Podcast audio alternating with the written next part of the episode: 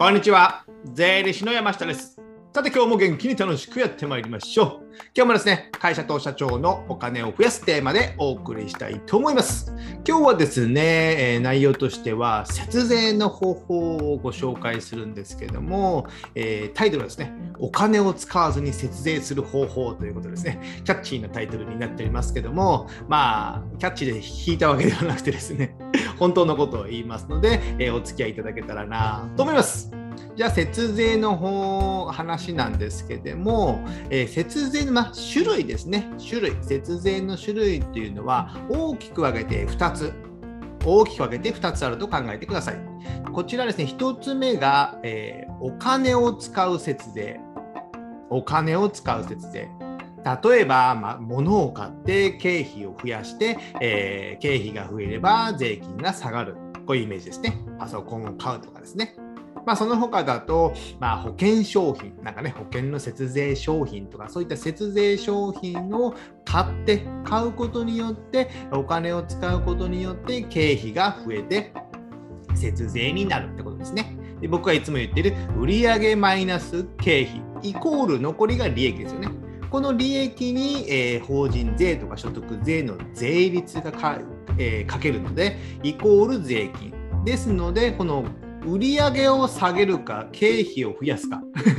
売上をね、増やすあ、減らすバカチンはあんまりいませんので、えー経費を増やすことによって通常節税する。それが、えー普通、えー一つ目がお金を使う節税と、もう一つ、今日ご紹介するのがに二つ目のお金を使わない節税。このね、節税方法を今日はご紹介します。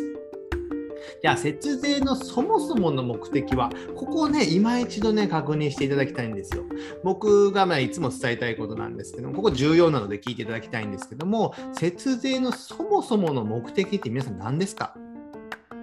ね、考えていただいたらいいかと思うんですけども、えーそもそもはお金を減らしたくない。例えば売上が上がって、え利益が1000万出ました例えばじゃあ1000万お金が増えたとするじゃないですかだからこの1000万のお金を増え増やしたのを減らしたくないってことですね。税金を払うと3000あ300万か400万税金払うから、これを減らしたくないから節税するんですよね。でもですね、ほとんどの人は無駄にお金を使って節税するんですよ。無駄にお金を使って節税。なので、ここのね、意識がちょっとね、希薄というかね、薄いので、本当はね、お金を減らしたくないんですよ。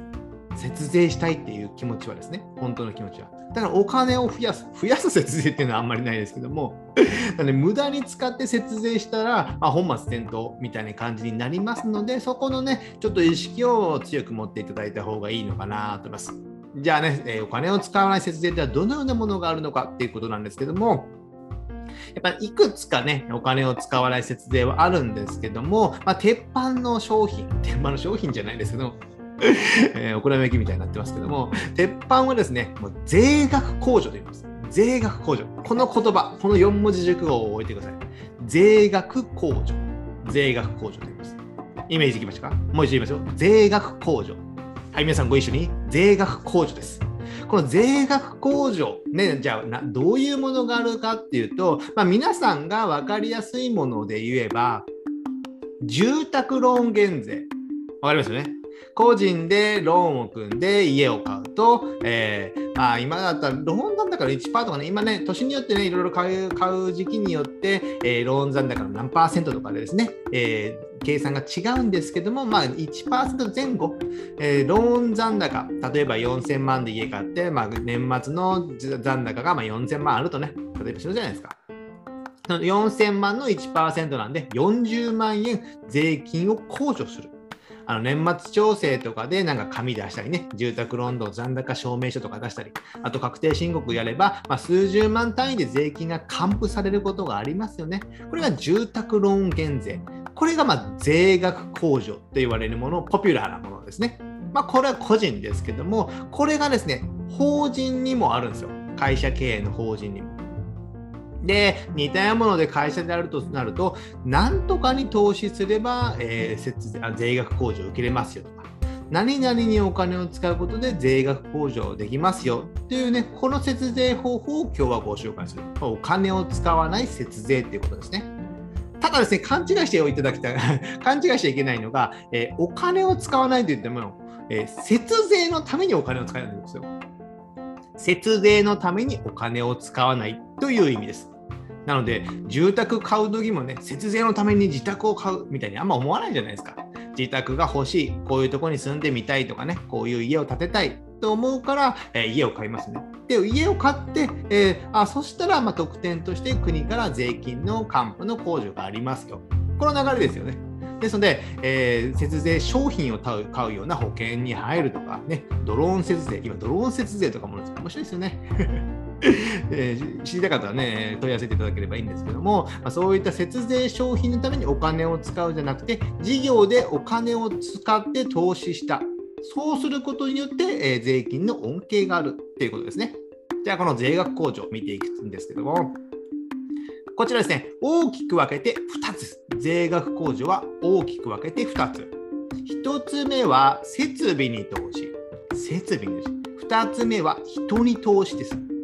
物や人に投資することによって税額控除、税金の控除がありますよ。なんとなく分かりますか？これを覚えてくださいね。もうざっくり覚えていただいたらいいです。物や設備や、え、人に投資することによって税金の控除がありますよ。こちらね、え、動画見ていただいたら概要欄に、えー、リンク貼ってますので、えちょっと改めて見ていただきたいんですけども、ここら辺ちょっと難しいので、もう覚えなくてもいいですよ。ざっくりとしたこういう控除があると。例えばですね、設備に投資した場合は、機械、機械設備や備品とか、そういったね、え、工場を作るとか、建物を建てるとかですね、こういったまあ何百万、え、何千万単位のね、もしかしたら数億円単位のこう、え、投資になるじゃないですか。あと、ソフトウェアや、ね、システム開発に投資する。こういったものもね、最近は IT とか、まあ、テレワークとかリモートとかでも仕事するので、こういったことに投資することによって、えー、機械、備品、えー、建物やソフトウェア、で結構な金額になる。これに投資することによって、税金の控除がありますよということですね。なんとなくイメージつけましたか？まあ、詳細はね、ちょっとここではね、話すと長くなるので、わからないと思います。ので、えー、他で 顧問税理士さんに聞いていただきたいんですけども、こういった中小企業投資促進税制とかね、中小企業投資促進税制ということで、えー、何々物に投資する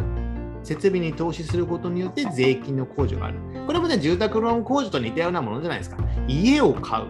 3000万、5000万、1億とかね。でもこ、えー、お金を使うことによって、えー、税金の控除がある。あとね、もう一つが、人に投資。人に投資。あと、あ人に投資っていうのは、えー、まあ、人を雇うとかね。新たに人を雇って数人増員するとか。とか、今のいる従業員さんの人件費を上げるとかですね。そういったもので税金の控除がありますので、こちら概要欄にリンク貼っておきますので、えー、内容としてはね、所得拡大税制。所得拡大税制っていうのね、えー、タイトルのがありますので、こちらをね、ちょっと検索していただけたらなと思います。このように、スタッフさんをたくさん雇ったり、給与を上げることによって、え税金の控除がある。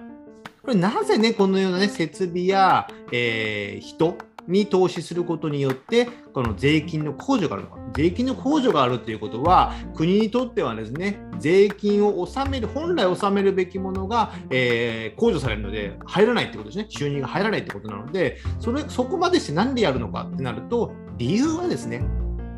こういった設備、数千万、数百万、数億円の設備を投資することによって、そういった他の会社？じゃあ設備をね納品する会社もあるじゃないですか。でその納品する会社には人件費払ったりいろいろ経済がやっぱ潤いますよね。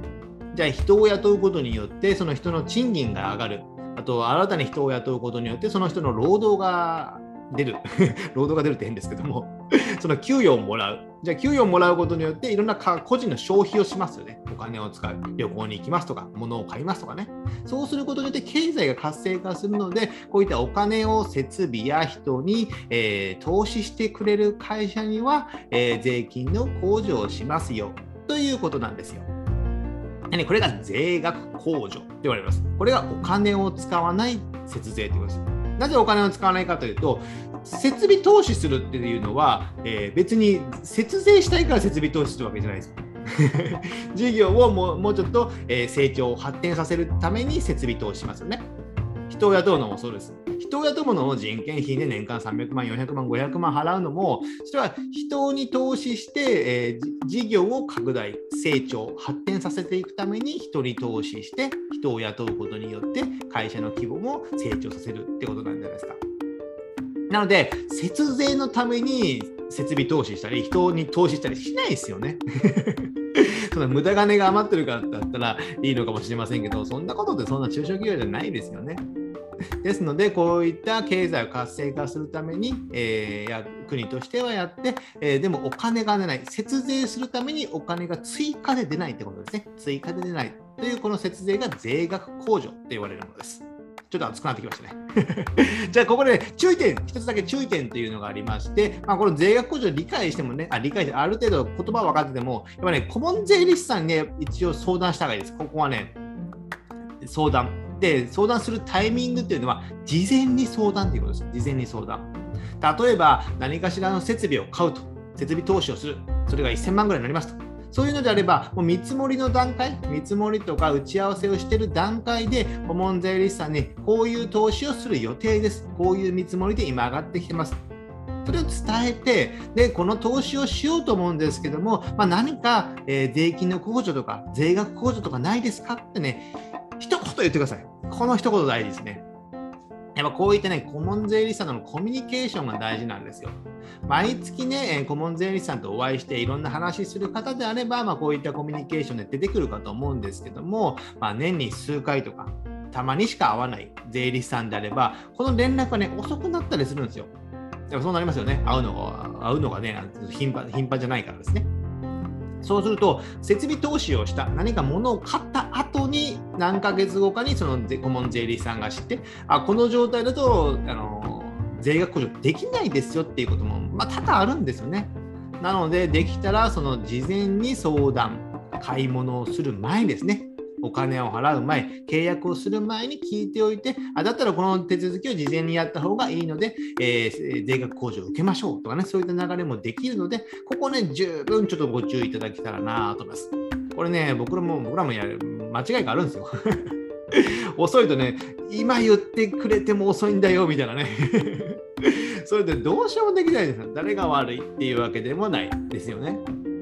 皆さんね、そのコミュニケーションでね、やっぱね、えー、今はちょっと大事だと思いますので、えー、せっかく、えー、設備投資する場合はね、事前にちゃんと伝えていただけたらなと思います。じゃあ最後まとめます。で、このね、税額控除、お金が出ない節税をね、フルにやっぱね、せっかくね、え、お金を使って投資しようということは、事業を成長させよう、発展させようというね、意欲が強い経営者の方だと思いますね。こういった税額控除を積極的に活用して、もっとね、え、投資利回りが良くなるようにしていただけたらなと思います。あとね、え、先ほど言ったように、人や物に投資するときは、事前に、まあ、顧問税理士さんに相談する。事前に相談することが大切ということです。で、あと最後ですね、え、節税そのものの意味を間違えないということですね。え途中で言ったように、節税っていうのはお金を減らしたくないから、今持ってるお金、利益で持ってるお金を減らしたくないから節税するんですよ。でも、無駄に節税商品を買ったり、無駄なものを買ったりするということは、えー、必要ないんだったら買う必要ないじゃないですか。そのその分、お金は出ていくんだからですね。だったら30%か40%の税金払って、残り7割、6割残した方がマシなんですよね。マシです。僕自身もま20年近くこの、ね、税理士業界で働いていますけども、こういったね、無駄な節税とかしてですね、えー、じゃあ、税金を払っていなくて、えー、今も成長してお金をたくさん持ってる会社というのはね、一社も見たことないです。一社も見たことない。なので成長していって今もたくさんお金を持ってる会社っていうのはちゃんと納税をして税金を払って、お金を残してる会社だけなんですよね。なかなかね、ここは伝わらない部分かと思いますけども、このね、えー、今回はこの税額控除を使ってね、えー、もっとお金を残していただけたらなと思います。今日はですね、お金を使わない節税方法ということで、税額控除というのをね、えー、案内していきました。じゃあ最後ですね、え告知といたしまして、僕がですね、無料メルマガを配信しておりまして、こういったお金や税金の話をですね、タイムリーに無料メルマガで配信しております。概要欄にリンクを貼っておりますので、そちらにですね、えー、ポチッと押していただければ、メールアドレス1つで登録できますので、ご登録よろしくお願いします。あとですね、Amazon の電子書籍である Kindle ですね、電子書籍を出版しております。基本的には決算書の本が主なんですけども、まあ、小さな会社の決算書の見方や考え方、あと売上や粗利、まあ、経費の考え方っていうのはですね、やっぱね、この辺の最低限の知識を持っておくことで、えー、経営が良い方向に行きますので、ぜひね、こちら読んでいただけたらなと思います。あの、Kindle のですね、 Unlimited の会員であればですね、無料でダウンロードすることができますので、こちら読んでいただけたらなと思います。じゃあ今日はこれぐらいにしたいと思います。ではまた次回お会いしましょう。さよなら